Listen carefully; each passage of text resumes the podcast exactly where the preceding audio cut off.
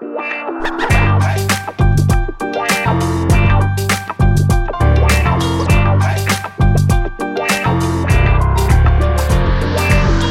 welkom bij een nieuwe aflevering van een podcast over voeding. In deze podcastserie gaan we in op de wetenschap achter voeding en laten we wetenschappers aan het woord over allerlei thema's die met voeding te maken hebben. Bart Mol van Arme Foodie, zoals altijd, is er ook weer bij. Hoi Bart. Hey, goeiedag Arnoud. Ja, weer een echte 100% verse pof ja. af, aflevering. Ik heb er zin in. We hebben gewoon twee gasten vandaag weer in de show. Dus Ja. het wordt weer spannend dat we niet door elkaar heen eh, kwetteren. Haha. Eh, en die twee gasten ga ik gelijk maar even voorstellen. Dat zijn eh diëtist-onderzoeker, dokter, ingenieur Nicolette Wiersma. Hallo Nicolette. Nee, goedemorgen allemaal. En internist, endocrinoloog. Ik moet dit goed zeggen, ik heb hier de hele ochtend op geoefend. Ehm, Maarten Soeters. Goedemorgen Maarten. Goedemorgen. Zei ik het goed eigenlijk? Je zei het fantastisch. Ik heb er ook Ah. nog steeds zelf een beetje moeite mee. Maar eh, eh, je maakt een leercurve door. Gelukkig. Eh beide werken jullie bij het Amsterdam UMC. En jullie zijn twee van de vier redacteuren van het boek Leerboek Voeding.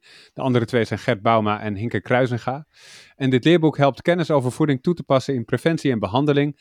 En het richt zich vooral op praktiserende en aankomende artsen, diëtisten, verpleegkundigen en fysiotherapeuten. Ehm, en 75 vooraanstaande artsen, wetenschappers, diëtisten en andere experts werkten eraan mee. Ehm, dus dat is interessant om over te praten. Dat gaan we komende, eh, nou ja, half uur, drie kwartier, hoe lang het ook duurt, gaan we dat doen. Maar we beginnen deze podcast waar we altijd beginnen. Nicolette, heb je een voedingsfrustratie van de afgelopen tijd die je met ons wilt delen? Eh, nou ja, ik zat eigenlijk te denken, afgelopen week was het natuurlijk eh Prinsjesdag. Prinsjesdag Light heette dit jaar, dus natuurlijk een term die op zich mij als diëtist heus aanstaat, hè, die Light. Maar in dit geval ehm, eh, gaat het eigenlijk, waar ik gefrustreerd over was, is dat een van de maatregelen die er lijken te komen, is dat bijvoorbeeld ook in de tuinbouw allerlei eh, fiscale maatregelen weer gedaan worden, waardoor uiteindelijk de kosten daar omhoog gaan en bijvoorbeeld de kosten van groente en fruit omhoog gaat. En als je dat dan combineert met die, met die btw-verlaging op groente en fruit die er zou komen, van 9% daling Ja. naar 0%, nou zou dat dus kunnen betekenen dat, dat gezond eten, zoals groente en fruit, wel eens heel erg eh, onbetaalbaar kan gaan worden. En dat eh, is denk ik, in onze westerse voeding zit al zo weinig groente en fruit. En dat frustreert me enorm als al dit soort maatregelen daartoe zouden leiden. Onvoldoende vanuit de overheid zeg maar gesteund wordt dat we met z'n allen toegang hebben tot eh, nou, betaalbaar gezond eten. Dus daar zit Maar- een frustratie. Dat snap ik. Maar dit is toch onderdeel van regeringsbeleid ook, dat we gezonder gaan eten. Ehm, dat is qua preventie heel goed. Dus je zou denken, daar hebben ze oog voor. En dan eh, houden ze daar rekening mee, zelfs op een Prinsjesdag Light. Maar Ja, kennelijk niet precies, dus. dat hoop je wel. Maar goed, nou zit ik natuurlijk, hè, ik heb ook niet het volledige pakket aan maatregelen natuurlijk in mijn hoofd. Maar deze Mhm. kwamen mij zo langs. En dacht ik, verdraaid, als dat zo is, dan... eh, ja, onze voeding versnelt al zo. En, en ja, we hebben steeds meer te maken met, met eh, nou ja, volledig verwerkt, bewerkt eten. Hè. Daar hebben we ook al over gesproken, ultra bewerkte voeding. En als nou het hele simpele, gewoon groente, fruit eten, eh, ja, onmogelijk gemaakt wordt eh, hè, doordat de prijs gaat stijgen. Ja, dan word je daar wel eh, geïrriteerd van. Waar had je op gehoopt voor Prinsjesdag? Eh, welke maatregelen dacht je van, nou, ik zou blij zijn als die er komen? Nou, ik ben niet zo extreem politiek eh, eh, nou, geïnteresseerd is niet helemaal het goede woord, maar ik zit er niet helemaal in, in alle maatregelen. Maar goed, ik zou wel verwachten dat ze inderdaad vanuit de regering eh, met, met allerlei brede projecten bezig gaan, waarin je bijvoorbeeld ook in het armoedebeleid, of met, toch met gezonde maaltijden op scholen, of, of met dit soort, eh, dus, dus ja, dat wel misschien die suikertaxe komt en dat, dat, dat groente en fruit wel goed bereikbaar blijft. Ja, dat Ja. lijkt mij een typische taak voor de overheid om daar ja, volop in te zetten.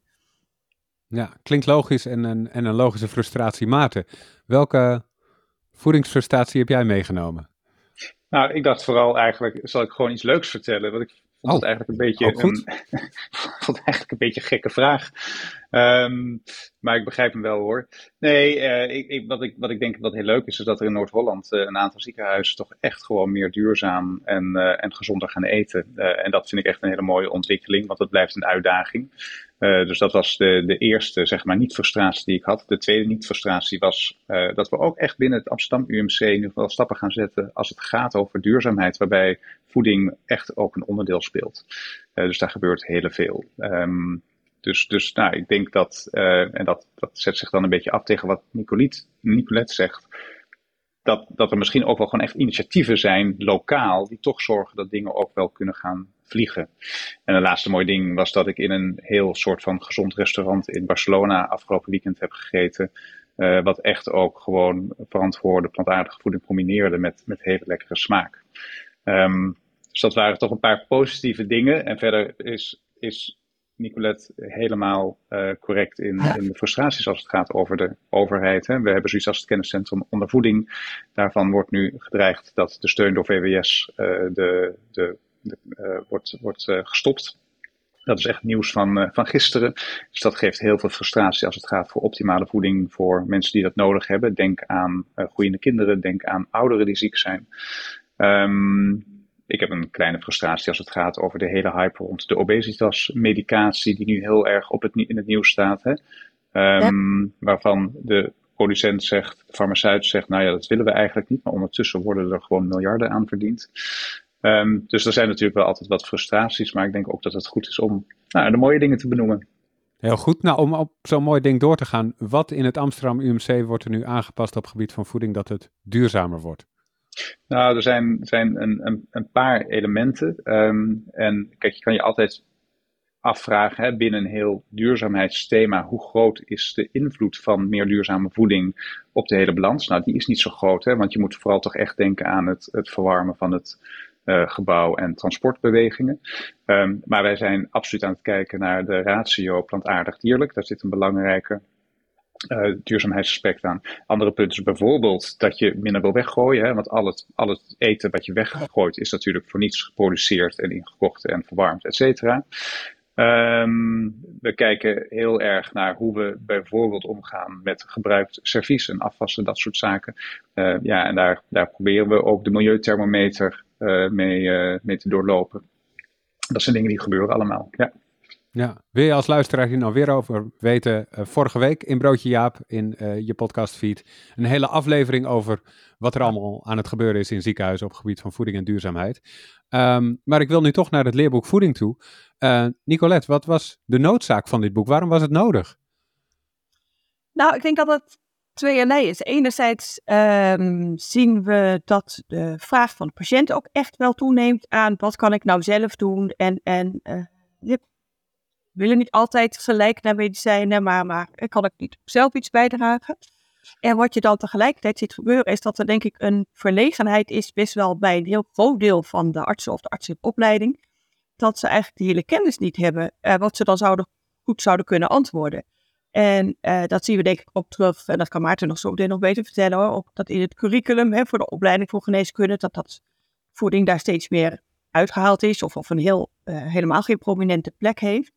Dus wat je eigenlijk dan tegelijk ziet gebeuren is dat uh, nou, de arts, de jonge arts, die wil eigenlijk wel, die realiseert zich van nee, ik heb de kennis niet. De vraag vanuit de patiënt is er ook.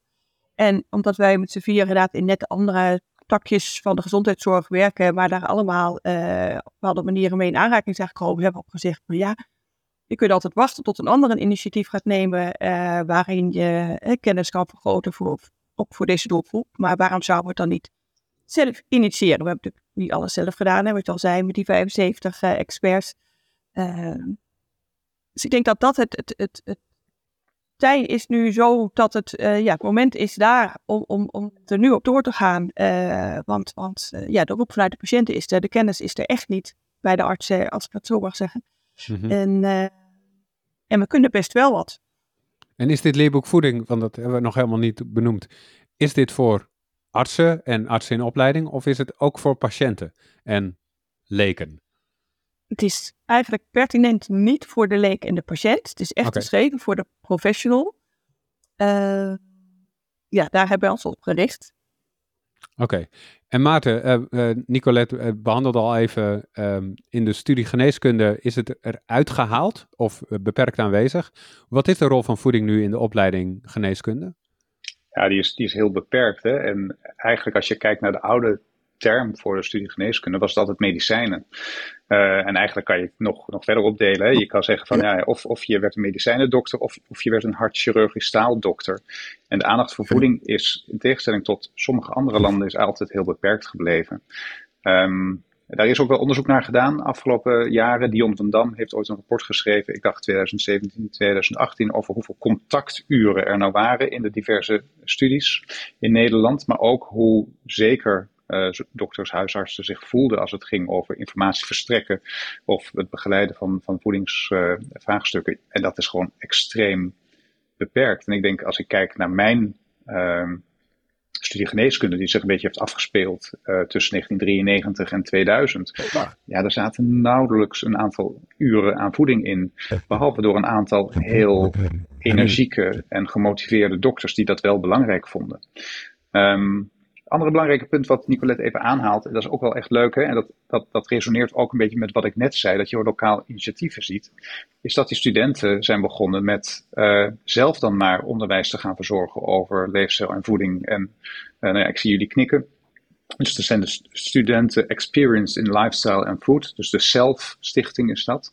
Uh, en daar zit ook bijvoorbeeld uh, Jaap Seil in als adviseur. Nou, ik ook. Dus je ziet dat daar wel heel veel aan het veranderen is.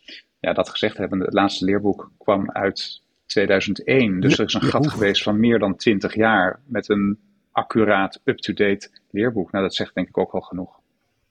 Maar, maar vat ik dan samen dat je als je zeven jaar uh, geneeskunde studeert, of ja, met kooschappen erbij, of misschien specialisaties, heb je dan twee, drie uur max aan voeding dan tot je gekregen als student? Nou, zoiets. En dan is het altijd gefragmenteerd als onderdeel van een college, hè? maar ook tot de dag van vandaag, als het gaat over de behandeling van suikerziekte en overgewicht, komt voeding nauwelijks terug. dus mensen weten niet wat een gezond voedingspatroon is. Een gemiddelde dokter die heeft geen flauw idee. Nou, dat is wel grappig. Als ik daarop aan mag haken inderdaad, want ik werk bij de maagdarmleefziekte, daar waar Marijke ook altijd werkte. En uh, nou, je denkt, hè, maagdarmlevenziekte, dat gaat over het maagdarmkanaal. Daarin vindt de verwerking hè, van, voeding plaats. Dan is dat core business. Nou, dat is dus helemaal niet zo. En, en tien jaar geleden hebben we dan binnen Amsterdam UMC, binnen de maagdarmlevenartsenopleiding, een stage voeding um, verzorgd. Dat dat, hè, want ze doen dan uh, vier maanden leren over oncologie, vier maanden leren over bewegingsstoornissen. En zo hebben we het ook als enige ziekenhuis daar een stage voeding aan toegevoegd. En daar waar tien jaar geleden de artsassistenten een beetje lastig waren van, oh jij moet nu de stage voeding gaan doen, staan ze nu eigenlijk een beetje zenuwachtig voor de deur van ik wil die stage doen. Maar tegelijkertijd met uh, ik heb geen idee, en precies wat jij zegt Maarten, een normaal voedingspatroon of een normaal ontlastingspatroon, eigenlijk die hele basis is er niet. En daarmee kunnen ze het ook niet goed beoordelen als je uitvraagt wat eet je eigenlijk of uh, ja, is dat nou zo afwijkend of niet. En ik wil nog even, ja, sorry Bart, maar ik wil even het contrast afmaken, want het zit dus heel beperkt in de studiegeneeskunde. Maar een hoe groot gedeelte, uh, Maarten, van um, het werk van een arts draait om voeding? Want in een ziekenhuis lopen toch ook gewoon diëtisten rond die daar heel goed in zijn. En dat beter kunnen dan een arts zelfs met een leerboek voeding zou kunnen doen. Het kunnen heel veel verschillende dingen zijn. Hè? Dat kunnen hele specifieke vitaminetekorten zijn. Uh, dat kan obesitas zijn. Dat kan voeding rondom een belangrijke operatie zijn. Of chemotherapie of wat dan ook. En vervolgens heb je de hele professionele diëtist die daarmee aan de slag kan. Maar als het signaleren al niet ge gebeurt omdat je de relevantie niet ziet, uh, dan is uh, dan is die diëtist is nergens. Daarnaast komt er nog een beetje bij, zonder meteen heel erg nou, saai te worden, is dat de hele financieringsstructuur van diëtisten in ziekenhuizen anders is dan de financieringsstructuur van ziektebeelden uh, die dokters behandelen. Um, dus er is vaak ook een financiële drempel om diëtisten in consult te vragen. Um, nou ja, uiteindelijk, als je kijkt naar hoeveel van wat wij doen in een ziekenhuis direct of indirect te maken heeft met voeding en leefstijl, dat is een gigantisch percentage hè, van rond de 70% misschien wel hoger. Um, dus je zou juist verwachten dat het juist adviseren als het gaat over voeding, maar ook wat beweging, dat het juist complementair is aan een, aan een goed behandeling. Um, dus, uh, nou ja, ik, ik, ik, denk dat het extreem belangrijk is dat dokters dat zich realiseren en op een juiste manier verwijzen naar de professional, de diëtisten. Maar is, is het zo dat het stukje voeding, is dat zeg maar landelijk gereguleerd binnen de opleiding geneeskunde? Um, is dat in Groningen hetzelfde als in Maastricht als in Amsterdam? Of is het nu dat per universiteit zelf kan bepalen, oh ja, dit vind ik een interessant boek, dit gaan we meenemen in het, het curriculum? Ja, nou ja, dus Ehm, ja en nee. Dus er is zoiets als een raamplan voor de uh, artsenopleiding. En dat is ook gewoon een algemeen raamplan voor hoe de opleiding eruit moet, zijn, moet zien. En daar zit dus ook een stukje voeding in, maar dat is heel beperkt. Vervolgens geven alle individuele universiteiten geven hun eigen invulling aan uh, de opleiding en hoe dat raamplan erin wordt verwerkt. En dat betekent dus ook dat ze zelf mogen bepalen welk lesmateriaal of welke boeken gebruik je daarvoor. Nicolette, ik wil even naar het leerboek zelf toe, want dan um, wil je dus um, in dat leerboek allemaal essentiële dingen zetten die uh, artsen of artsen in opleiding zouden moeten weten. Hoe kies je dat? Want de voedingskunde is natuurlijk een groot onderwerp. Uh, hoe hebben jullie de onderwerpen geselecteerd, de thema's uitgezocht? Nou, daar zijn we uiteindelijk, zijn we inderdaad, uh, denk ik, vijf jaar geleden met het initiatief gestart dat we dit wilden gaan doen. En, en nou, de eerste twee jaar hebben we denk ik besteed aan die, aan die brainstorm. Wat moet erin, wat wel, wat niet, hoe maak je goede keuzes, wie kunnen we daar dan bij vragen. Het, vormde steeds meer inderdaad in ons hoofd. Dus dat was inderdaad een heel belangrijk onderdeel van het proces. Ehm, ja, waar niet een, één, één antwoord maar op, op mogelijk was. Uh, daarnaast hadden we natuurlijk ook nog, hè, we hadden dat, het is best een dik boek, het had ook nog twee keer zo dik kunnen zijn met onze hm. ambities, hè, hadden we dat ook verder kunnen vullen. Maar goed, dan hebben we natuurlijk ook een uitgever die zegt, nou, nee, ik geloof jullie allemaal op de blauwe ogen, maar uh, ik heb 700 pagina's beschikbaar, daar moet je het mee doen. Ja, dus we moesten ook af en toe keuzes maken.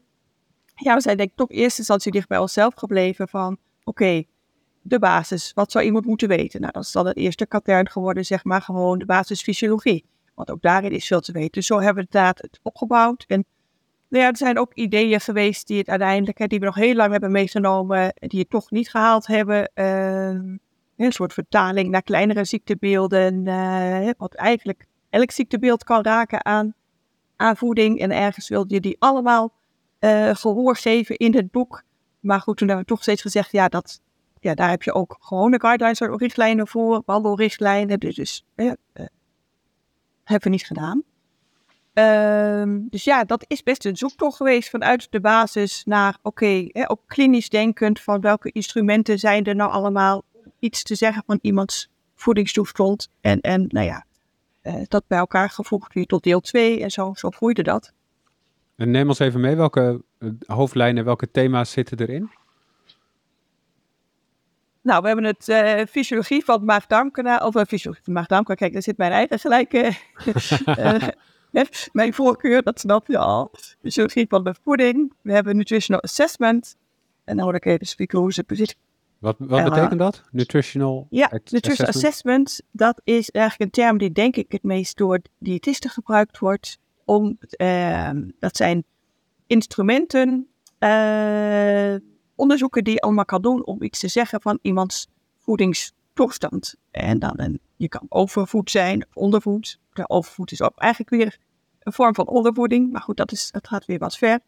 En daarin kan je dus kijken naar iemands lichaamssamenstelling, naar je energiegebruik. Dat zijn allemaal onderdelen die je met verschillende methodieken in, in maat en getal kan vangen. En dat zijn natuurlijk vaak indirecte methoden, hè? want als je lichaamssamenstelling wil bekijken, is maar één directe methode ja, en dat is natuurlijk, uh, hè, als, als, als iemand overleden is, dat je een lichaam kan analyseren. Nou, dat kan natuurlijk niet. Ja, dus dat zijn allemaal indirecte methoden. Dus daarvan is denk ik ook best veel niet bekend wat je allemaal hebt en kan gebruiken in de klinische praktijk. Dus, dus daar hebben we inderdaad, dat hebben we allemaal samengevoegd uh, tot een katern. En uh, nou, het derde is eigenlijk de aanvoeding gerelateerde aandoeningen. En dat is natuurlijk tegelijkertijd best wel ingewikkeld, want er zijn heel veel voedingen die relatie hebben met voeding, maar niet zozeer hè, voeding als, als basis hebben. Dus daarin zijn hoofdstukken als uh, ondervoeding, uh, sarcopenie, uh, maar ook iets als celiakie, waarin natuurlijk gluten, hè, dat, plantaardige eiwitten, onderdeeltjes de oorzaak zijn van de ziekte. En dus daarom zit bijvoorbeeld een een ontstekingsziekte van de darm, zoals ziekte van Crohn, er niet in, waar je heus heel wat met voeding moet doen, maar een celiakie er wel in, omdat daar de voeding de oorzaak is. Maar goed, dat zijn natuurlijk keuzes.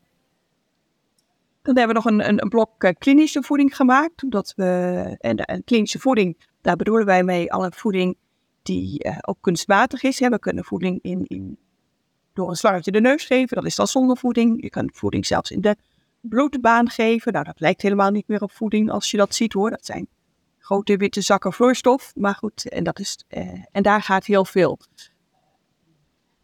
organisatie mee gemoeid en complicaties. En dat moet heel goed gemonitord worden. En dat is heel specifieke zorg, hè, die voeding binnen de bloedbaan. Dus daarom hebben we daar ook heel specifiek aandacht aan uh, gegeven. Mm -hmm. uh, en preventie, hè, is, vind ik toch ook een belangrijk. Nou, daar kan ja. ik Maarten ook een hoop over uh, vertellen. en als laatste hebben we dan toch voedingsonderzoek genomen als klein katern. Dus dat is het zesde katern. Om dat voedings onderzoek, daar hebben jullie met alle wetenschappers in de eerdere podcast ook uitgebreid over gepraat, is best heel ingewikkeld. Hè? Je kan mhm. natuurlijk kijken naar het effect van uh, broccoli uh, op een bepaalde ziekte. Maar als al die mensen ook roken, of weinig bewegen, of hey, wat meet je dan? Dus dat is complex. En hetzelfde geldt, dat vinden we zelf ook een leuk thema of onderwerp, de hypes. Nou ja, goed, daar hebben jullie natuurlijk ook hier altijd veel mee te maken. Hè? Hoe onderscheid je nou een hype van een feit? En ja, dat zijn feitelijk wel vaak de dingen die in de spreekkamer langskomen. Hè. Elk spreekuur dat zal Maarten ook hebben. Een patiënt die toch vraagt nu weer naar een of andere hype-dieet. Uh, moet ik dit niet gaan doen, dokter? En ik wil dit gaan volgen zonder... Uh, ja, dan zul je daar toch iets van moeten weten. Uh, dat je dat weer kan weerleggen of kan onderbouwen. Ja, dat zijn dus de thema's. En Maarten, Nicolette zei al, preventie, um, dat staat er ook in. Um, uh, wat, wat, wat moet de arts in opleiding weten over preventie dan? Want de artsen zijn toch om ziektes te genezen en niet om te voorkomen? Um, nou ja, ik, ik, dat laatste wat je zegt, dat weet ik eigenlijk helemaal niet of dat wel zo is. Hè? Want op het moment dat je een ziekte gaat genezen, dan, dan ben je eigenlijk al te laat. Hè? En, en, en nogmaals, heel veel van de ziektes die wij behandelen, uh, zijn gewoon gerelateerd aan leefstijl en een groot gedeelte aan voeding. Dus ik vertelde net dat verhaal van een beetje 70%. Er wordt ongeveer geschat dat 30% uh, van de kankers wordt veroorzaakt door voeding. En dat kunnen specifieke voedingsstoffen zijn. denk bijvoorbeeld aan het rode bewerkt vlees of denk aan alcohol, maar dat kan ook door obesitas zijn. Ja, dan heb je het gewoon over een hele grote groep mensen binnen Nederland. Um, dus ik denk wel degelijk dat dokters zich daarvan bewust moeten zijn. En te meer als je beseft dat er maar een klein gedeelte van de dokters werkzaam is als specialist uiteindelijk. Hè? Dus als het gaat over al die huisartsen, als het gaat over al die consultatiebureauartsen, sociaal geneeskundigen, eh, dan, dan, dan wordt die preventie plotseling komt in een heel ander daglicht te staan. Um, dus willen wij een, een minder dure gezondheidszorg hebben uiteindelijk, ja, dan verwacht je wel dat preventie een, een belangrijke rol gaat krijgen. Uh, niet alleen bij de artsen, natuurlijk ook bij bedrijven en overheden. Maar nou, we hadden het nu over de artsen. Die artsen moeten daar gewoon van weten. Ja, en wat, wat kun je als arts meer zeggen dan... Uh, alsjeblieft, ga niet roken en niet drinken en eet een beetje gezond? Nou, ja, dan, dan komen we misschien wel een beetje, beetje buiten het bestek van het boek, maar op zich ook niet heel erg. Hè. Uh, er is natuurlijk zoiets als een gecombineerde leefstijlinterventie. Hebben jullie het vast over gehad in de podcast mm -hmm. wel eens. Um, dat is nog heel beperkt. Hè? Wil je mensen helpen in het aanpassen van gedrag, dan zal je ze echt moeten begeleiden. En daar kan een, nou, een echt toegewijde diëtiste of een leefstijlcoach kan daar al heel wat in doen. En dat is dan weer dat signaleren wat ik zei. Bespreek dat op een goede manier uh, met je patiënt en verwijs de patiënt dan naar de juiste plek. En soms, als je het wel leuk vindt of je kan het, uh, dan kan je het als dokter ook zelf doen. Hè? Dus een van de dingen die ik wel doe is als ik een patiënt heb met diabetes en we willen de suikers op een betere manier uh, managen, zoals je dat dan in keurig Nederland zegt, dan kan ik zo'n patiënt echt heel goed aanbevelen om uh, zeg maar de balans van medicatie versus wat eet ik op welk tijdstip en welke volgorde. En dan kan je heel ver komen. Maar ja, dan moet je als dokter dat weer wel weten en daar de interesse in hebben. En is het zo dat uh, dit boek specifiek geschreven is voor de, de, de arts voor de toekomst? Of zijn de huidige huisartsen en zorgprofessionals dat ze ook het boek al als handvat kunnen gebruiken? Kan je gewoon een hoofdstuk lezen dat je dan up-to-date bent? Of is dat, ja, zit er nog wel echt veel meer college en theorie aan, aan uh, vast? Ja, wat denk jij, Nicolette? Nou, weet je, uh, we, we, hebben natuurlijk ook al een beetje feedback gehad. En die wilden we ook graag hebben, inderdaad. Kijk, als je al expert bent op een bepaald gebied, dan zijn natuurlijk dat ene hoofdstuk is dan een, een goede samenvatting. Als je er nog niks van weet, is het een goede start. Uh, dus zo moet je natuurlijk altijd zien. En wat we zelf heel erg geprobeerd hebben, is uh, heel veel links te maken in het boek. Van als je dan hier wat over door wil lezen, kijk dan naar hoofdstuk 4. Wil je hier wat verder op doorwerken, kijk dan naar hoofdstuk 38. Dus zo kun je natuurlijk wel ook door, hè, dus elk hoofdstuk is op zich staand te lezen, maar we hebben wel geprobeerd met die links. En wat we denk ik, wat, wat denk ik ook leuk is en waar de artsen dan natuurlijk ook gebruik van kunnen maken, is dat er een hele website bij zit. En dat is echt alle credits voor onze collega Hinke, die, die, die is daar heel goed in, die heeft dat helemaal gemaakt.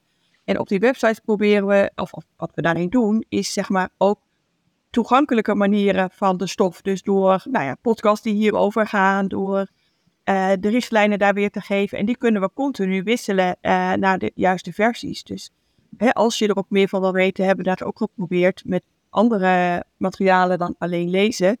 Uh, de kennis tot je te nemen en, en de verdieping steeds verder op te zoeken. Dus ik denk dat het voor beide zou kunnen. Ja, en is het dan straks ook, ook het doel dat um, de nieuwe geneeskundestudent uh, die volgend jaar start, dat er dan ook, ook echt een aantal weken is dat dit boek als basis wordt gebruikt tijdens werkcolleges of hoorcolleges? Is dat de wens of wordt dat al gedaan? Of is dat een van de achterliggende gedachten? Nou, wat je ziet is dat, dat het, het, hele, het hele landschap van opleiden is aan het veranderen. Uh, dus de hoorcolleges worden steeds minder, het wordt steeds meer actief studeren. Uh, maar de, de, de hoop natuurlijk is dat dit boek aan leiding geeft om het op te nemen in het curriculum en gewoon op de boekenlijst. En dat dat vervolgens uitgestudeerd kan worden. Um, ja, ik wil nog even terugkomen op het andere stukje wat je vroeg. Hè? Dus, dus waar ga je gedragsverandering krijgen? Is dat uh, bij jonge mensen of is dat bij oudere mensen? Um, dus ik denk vooral dat we de oudere mensen bewust moeten maken van hé, hey, uh, vraag nou gewoon de, de diëtist bijvoorbeeld in consult. Hè? Um, of verwijs naar een nou, plek A, B of C. Uh, maar de grootste gedragverandering ga je bij de jonge mensen krijgen. hetzelfde geldt natuurlijk ook voor leefstijl. Hè? Dus de eerder je begint, des te beter, het gaat.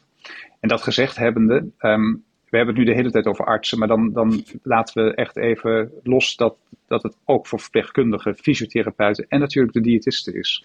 En ik denk dat het boek daar wel echt ook voor geschikt is. Um, en ik denk ook dat Nicolette heel terecht zei, um, dat het eigenlijk niet bedoeld is voor de leek. Um, ik denk als een leek echt geïnteresseerd is en bijvoorbeeld hè, echt zich helemaal heeft ingelezen in het, uh, in, het, in het onderwerp en misschien ook wel een vervent luisteraar van jullie podcast is, dan zou die best eens een poging kunnen wagen. Uh, zeker als het gaat over de, de hoofdstukken die net iets meer generiek zijn. Want ik denk wel dat we op een hele mooie manier uh, de fysiologie hebben beschreven. Hè? Dus hoe werken koolhydraten, hoe gaan eiwitten, nou, hoe jij hebt uitgelegd, Nicolette, in je hoofdstuk hoe het maag-darmkanaal functioneert. Dat, dat is wel echt toegankelijk voor heel veel mensen. Als het vervolgens heel klinisch wordt, hè, dus hoe werkt voeding in de bloedbaan, ja, dat is natuurlijk voor heel veel mensen is dat niet zo 1, 2, 3 interessant. Daarentegen de hoofdstukken van bijvoorbeeld Tessa Rozenboom over de eerste duizend dagen en de effecten op gezondheid hè, en de effecten van voeding op die gezondheid. Dat is weer extreem leuk om te lezen en toegankelijk. En zo ook de hoofdstukken die gaan over hypes, over het interpreteren van voedingsonderzoek en de confounding en bias, hè, dus de verwarring en de vooroordelen die we daarin hebben. Um, ja, dan zou je een keertje moeten bladeren in de boekhandel en kijken, god, hè, uh, past dit, zou ik dit aankunnen? Maar zou dit uh, ook een light-versie voor consumenten, zodat er uit gedistilleerd kunnen worden? Want zoals ik je hoor zitten er best wel interessante hoofdstukken en thema's bij, dat uh, juist mensen die celiakie hebben, dat het misschien eigenlijk heel relevant is om te lezen, om wat meer in de diepte te gaan. Um, of zou je nog even aan het bijkomen van deze bevalling. Want uh, die 700 pagina's, persoonlijk weet ik hoe uh, tijdrovend en ingewikkeld het is om boeken te maken en uit nou. te geven. Dus wat dat betreft uh, ja, is het een enorme prestatie. Ik hoorde Nicolette al zeggen dat jullie vijf jaar geleden de eerste stapjes hebben gezet. Uh, ik vond niet iets... een bevalling hoor. Ik bedoel, we hadden eigenlijk volgens mij allemaal zoiets. De maandag, we hadden op een gegeven moment symposium leuk voor de lancering. Al die maandag erop dacht ik, nou, kom maar door met het volgende project.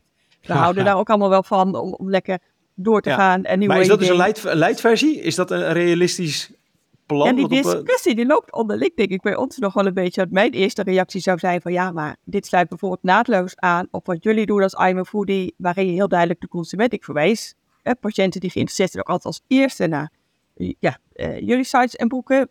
Dus ergens denk ik, dat is er al. Maar volgens mij denk ik, Ma- Maarten, die is natuurlijk die is een ambitieuze. Maarten, jij ziet eh nogal weer nieuwe kansen eh, voor de consument. Ja, nee, absoluut. Ik denk dat het heel mooi zou zijn om een light versie te maken. Ehm, daar Of hebben we, light, nou, hè? dat Ja, het is light is de term van vandaag, hè? Nee, sorry.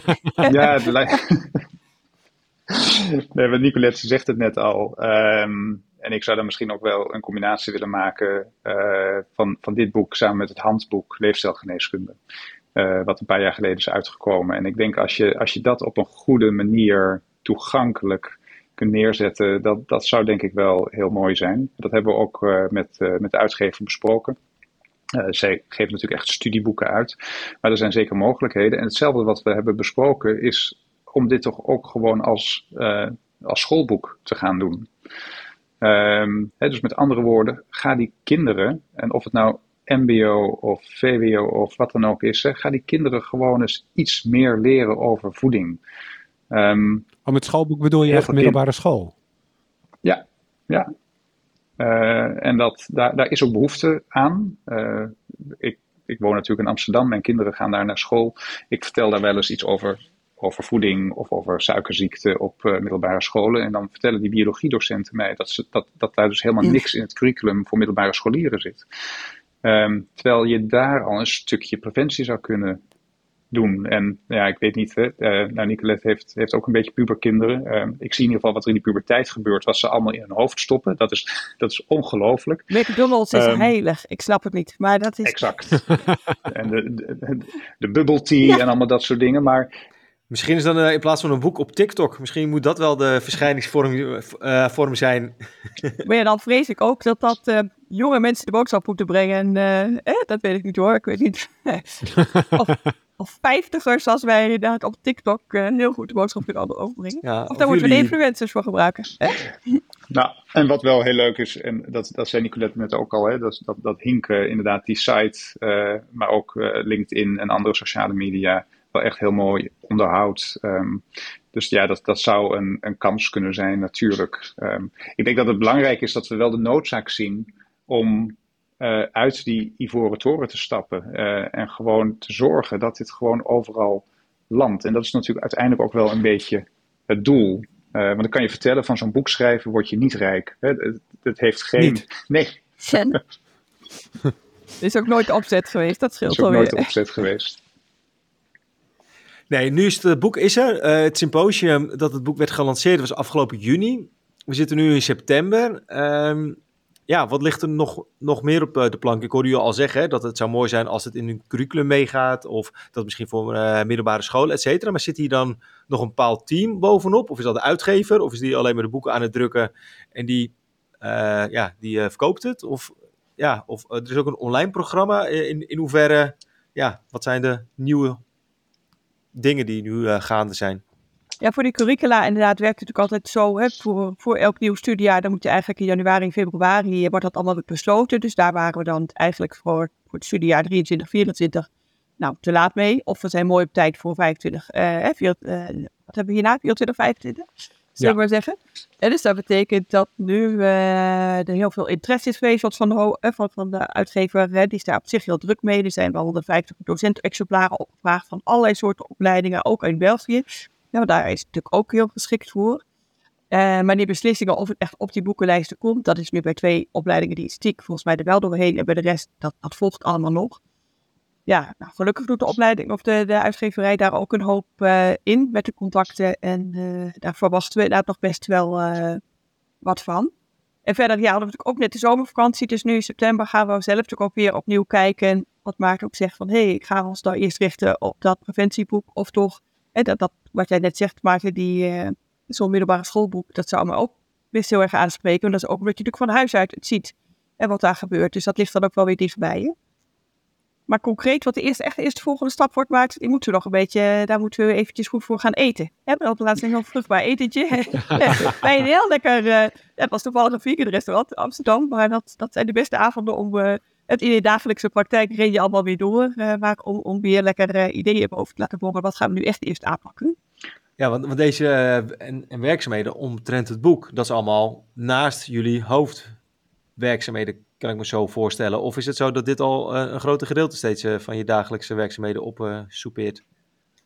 ja, ik denk dat we allemaal geen, dat we geen, geen, geen harde strijdslijnen hebben waar, waar, waar werk eindigt en privé begint. en dat is goed. Dat is prima. Dus, dus, dus ja, het is niet zo van het is alleen avond, dus het zit in het gewone leven en dan zat het erbij.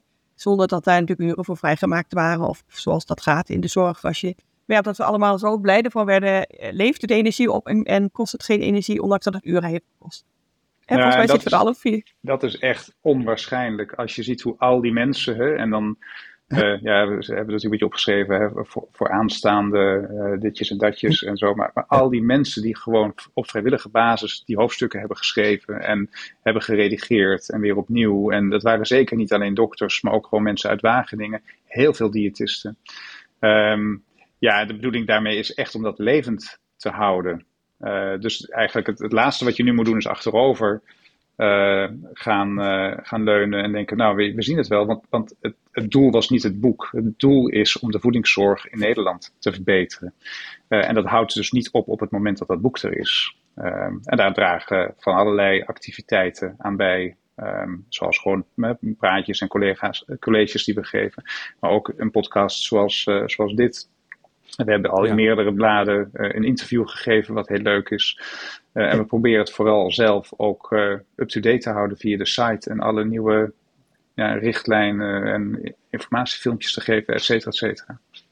En je hoopt gewoon dat het hiermee zeg maar een bespreekthema wordt. Dus dat het is, hoeft heus niet hiermee, het is niet hiermee niet klaar. Het is meer als je hiermee mensen gaat laten nadenken, hey, moeten we wat mee met voeding? Ja, dan is het wat mij betreft al geslaagd. En alles wat het meer is, is, is mooi meegenomen. Dus het feit dat je, als niemand het ooit over heeft, uh, ja, dan komt het ook niet op tafel. Dus als dit inderdaad, het letterlijk lijfelijk is, en we hebben letterlijk gekozen voor kleur, en dat had allemaal anders kunnen zijn, we hadden zoiets, als we het allemaal gaan doen, kom maar op met de feedback, weet je, hier staan we, en dit is het. Dus als mensen er al over gaan praten, ja, dan, dan denk ik dat we al een heel mooi uh, start gemaakt hebben. Uh.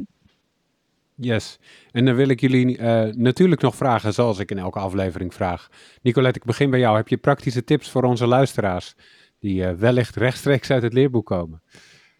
Uh, nou ja, ik hangt een beetje. Hè, jullie luisteraar publiek is natuurlijk vrij breed. Dus als ik de luisteraar aanspreek die wellicht zelf in een soort traject zitten, hè, dat, dat gebeurt ook met gewone mensen.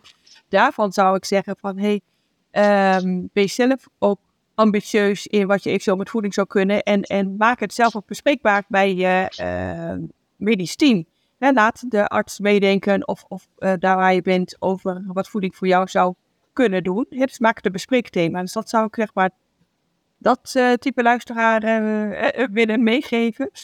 En er zitten ook veel diëtisten natuurlijk onder jullie luisteraars. En nou ja, dat ben ik zelf natuurlijk ook. En die zou ik ook vooral willen meegeven. Weet je, zorg dat je zelf de professional ook bent. Zorg dat je de basiskennis ook hebt over hoe de fysiologie bent, dat je een volwaardig gesprekspartner bent. Het is, is niet alleen in uitvoering, zorg dat je de basis ook goed kent. En daar kan een boek en een website als dit allemaal een beetje bij helpen. Want ik denk best dat wij als beroepsgroep misschien iets te makkelijk, uh, en dat is niet negatief bedoeld, maar blijven hangen. Oké, dit staat in de richtlijn, dit ga ik doen. Maar zoek naar het waarom daarachter. Zorg dat je de basis kent. Ga ook als je een specifieke casus hebt, ook op de Engelse hè, websites en dingen lezen om je kennis te vergroten. Want uh, ja, de diëtist is de professional, maar ik denk ja ook dat we met z'n allen nog best kunnen, moeten zorgen dat we nog iets meer kennis hebben en het nog uh, beter daarmee ook in het, in het uh, daglicht kunnen zetten. Dus dat... Yes. Heb je aanvullingen, Maarten? Um, ja, daar, ik zat over die vraag een beetje na te denken. En um, een van de leuke dingen uit het boek, dat zijn de hypes. En ik, ik geloof dat dat wel iets is uh, waar ik eigenlijk stiekem ook wel echt een beetje trots op ben. Hè? Want dat, dat is wel iets wat we heel veel tegenkomen. Uh, er zijn een aantal willekeurige Nederlandse televisieprogramma's die ook dat je denkt nu, jongens, wat is hier aan de hand? Um, met hele bizarre adviezen. Dus um, ik, mijn, mijn takeaways zouden eigenlijk zijn, uh, eet en kook nou met normale natuurlijke ingrediënten. Um, mm-hmm. Dat zou echt nummer één zijn. Uh, en als je eet, doe dat samen. Uh, dat is nummer twee. heel belangrijk voor de zorg ook. In de zorg, als mensen samen eten, eten ze beter. Um, en de laatste, uh, en dat heeft misschien nog wel het meest met de hypes te maken, eet niet eenzijdig. Um, en of je nou een veganistisch eetpatroon of een vegetarisch eetpatroon uh, gebruikt, dan ligt het op de loer dat je eenzijdig gaat eten. En sommige mensen eten natuurlijk ook heel eenzijdig hun macronutriënten, hè? bijvoorbeeld keto of low carb of wat dan ook. Uh, volgens mij moet je van alles wat eten. Um, nou, dat. Dat zijn hele bruikbare, duidelijke, praktische tips. Nicolette, wie zouden we nog meer te gast moeten hebben in deze podcast?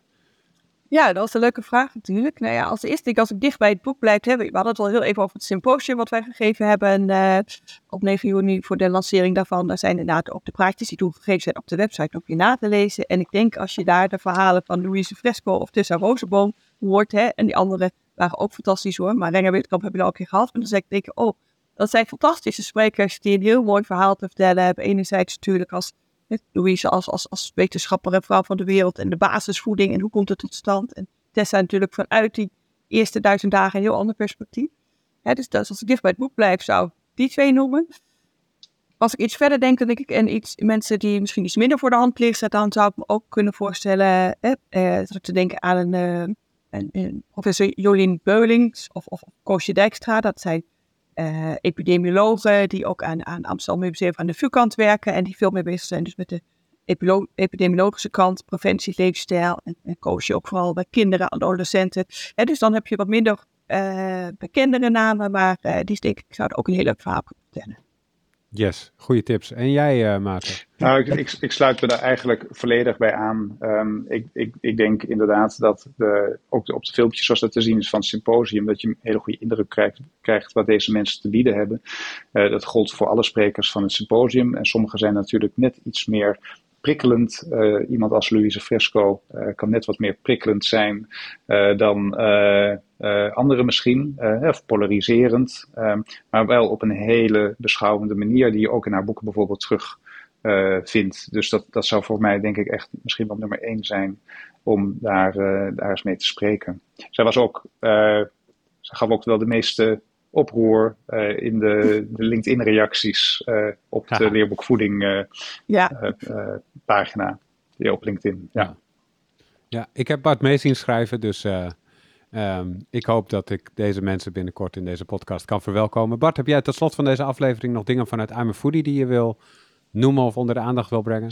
Nou, het is eigenlijk een hele feestelijke week. Want uh, afgelopen weken heeft uh, Marijke haar eerste uh, TED-talk gegeven over, uh, over de gezonde levensjaren. Ja. We worden namelijk steeds ouder. Alleen niet zozeer dat je de gezondere, meer gezonde levensjaren ervoor terugkrijgt. En in dat hele kader en het jubileum van I'm dat inmiddels al tien jaar bestaat, um, heeft ze 15 online masterclasses um, georganiseerd. met allerlei um, interessante vakgenoten. Uh, die allemaal een masterclass gaan uh, geven. Dus check even de show notes uh, of er een masterclass tussen zit die je zou willen volgen. Dus daar staat de link. Yes, en dan wil ik nog zeggen, wil je deze podcast steunen? Vriendvandeshow.nl slash POV. alle podcasts blijven natuurlijk gratis, maar met financiële steun kunnen we nog meer, nog leukere podcasts maken, denk ik. vond je dit leuk? Deel het even. Um, want als je mensen kent die hier ook wat aan hebben, dan is het mooi als ook zij kunnen luisteren. Uh, dan rest mij jullie te bedanken. Dankjewel Maarten. Graag gedaan. Het was leuk om uh, bij jullie aan tafel te mogen zitten. Yes, leuk om jou te hebben. Dankjewel Nicolette. Ja, graag gedaan. En van harte hè, met tien jaar I'm a Foodie. Ga pas door. en ik waardeer het erg. Dank, Dank. je. Ja. Ja, nou, ik ja, wou nog zeggen, Arnoud, uh, mocht je na het luisteren van deze show denken, hey, dat leerboek voeding, dat uh, wil ik wel graag kopen. Check dan ook even de show notes, er staat een linkje. Want uh, wij als I'm Foodie verkopen ook gewoon deze hele mooie titel in de webshop. Normaal doen we dat eigenlijk niet alleen onze eigen titels, maar ja, um, voor, de, voor deze keer een uitzondering. Ja, eigenlijk wel. Ja, en uh, Marijke heeft ook meegeschreven aan een hoofdstuk. Dus wat dat betreft is ze zelf natuurlijk ook Zijn we blij mee. hartstikke trots dat ze was gevraagd. En dat ze ook um, ja, heeft, heeft meegeschreven. En ik heb het ook uh, door de jaren heen ook een beetje meegekregen hoe uh, dat ging en zo. En het is echt ja, een heel lijvig boek. Maar ik als niet-professional vond ik het ook wel echt super interessant om te lezen. Dat ook, ja, er gaat echt weer een bepaalde wereld voor, voor, voor je open. En dat je denkt van, nou eigenlijk zou dit gewoon bij elke voedingsprofessional standaard in de kast moeten staan. Dus ik zou zeggen, ja. ren even naar uh, de webshop en uh, gooi hem in je winkelmand. nou ja, kijk anders ook gewoon even op uh, www.leerboekvoeding.nl. Uh, want daar staat het helemaal met alle katernen, alle hoofdstukken, online materiaal. Dan kan je gewoon heel mooi zien wat we daar hebben verzameld.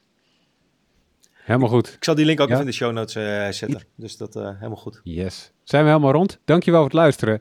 En tot de volgende keer. Later.